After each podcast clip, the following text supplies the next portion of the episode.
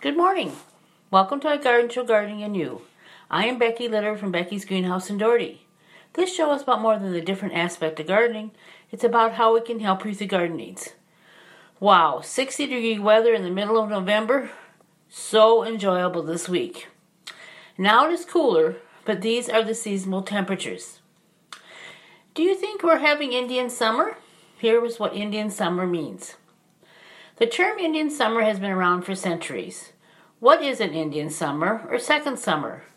Where did this term oriented from and what is its meaning today? For over two centuries, the old Farmer's Almanac had gone by the age if All Saints November 1st brings out winter, St. Martin's brings out Indian summer. Indian summer is not the best terminology given the term of the history of the Indian in North America. The weather phenomenon is best described using a term that Europeans and British still use, St. Martin's summer. This refers to St. Martin's Day, November 11th, the official start of those unusual late warm spells. Another term for the American Meteorological Society is second summer, which is indeed appropriately descriptive. In England, Shakespeare used the expression all Halloween summer. Other old terms include the unfortunate old wives' summer and politically halcyon days. Here are several criteria for this weather phenomenon according to the Old Farmer's at Almanac. It's a period of abnormally warm weather occurring in late autumn between St. Martin's Day, November 11th, and November 20th, with generally clear skies, sunny but hazy days, and cool nights. The time of the occurrence is important. It occurs after at least one good killing frost, but also maybe before the first snowfall. Preferably, a substantial period of normal cool weather must precede this warm spell. As well as being warm, the atmosphere is hazy or smoky. Now, there's no wind, and the barometer is standing high and the nights are clear and chilly. A moving, cool, shallow polar air mass is converted into a deep, warm, stagnant anticyclone high pressure system, which has the effect of causing the haze and low, large swing in temperatures between day and night. Given above criteria, this weather phenomenon does not occur every year and occurs more than once some years. I'm unable to say, however, the characteristics of the season, which appears to have all the glory, are mild temperature, gentle southwestern breeze, unusual brightness of the sun, extreme brilliance of the moon, a clear blue sky, sometimes half hidden by a veil of gray haze, daybreaks readier than the splash of a blackbird's wing, and sunsets laden with golden fleeces. The wooded valleys glow with the fires of rich tinted leaves, still clinging to the listless limbs or lying where they have been fallen. Where did this term come from?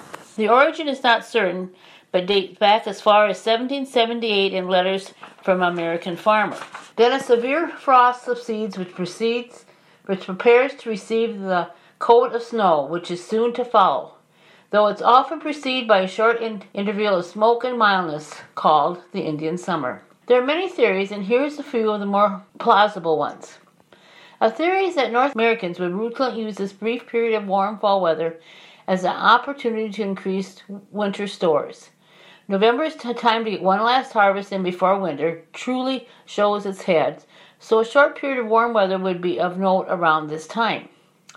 Another theory suggests that the early American settlers mistook the sight of a sun's rays through hazy autumn air for Native American campfires, resulting in the name Indian Summer. All I'm going to say is we are enjoying a mild, warm fall. The next part of the radio show is sharing a message I've done for over 26 years. Thanks to all that you tell me they hear me on the radio and they enjoy the messages. I'm only the messenger in this message and in doing the greenhouse.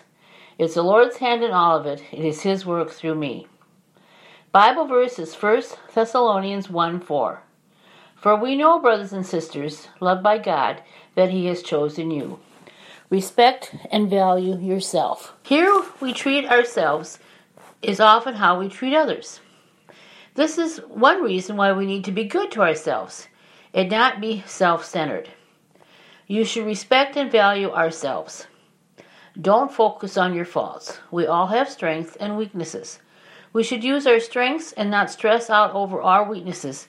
Realize that God's strength shows itself strong in them. After all, if we have no weaknesses, we would not need Jesus. He came for those who are imperfect and weak, and that is in all of us. You can enjoy peace with yourself, but you have to, be to pursue it. Make a decision that since you are with you all the time, you should like yourself. God created you and He does not make junk. So start by grateful for your strengths and stop stressing over your weaknesses. Let us pray. Dear Lord, I thank you today that you love me. You chosen me and created me into a beautiful, unique individual. Help me see myself the same way you see me. Thank you that I can live in peace, knowing that I have been fearful and wonderful made by you. In your name we pray. Amen. Till next week, this is Becky Litter from Becky's Greenhouse in Doherty. Have a happy and blessed Thanksgiving. Blessings from Larry and Becky.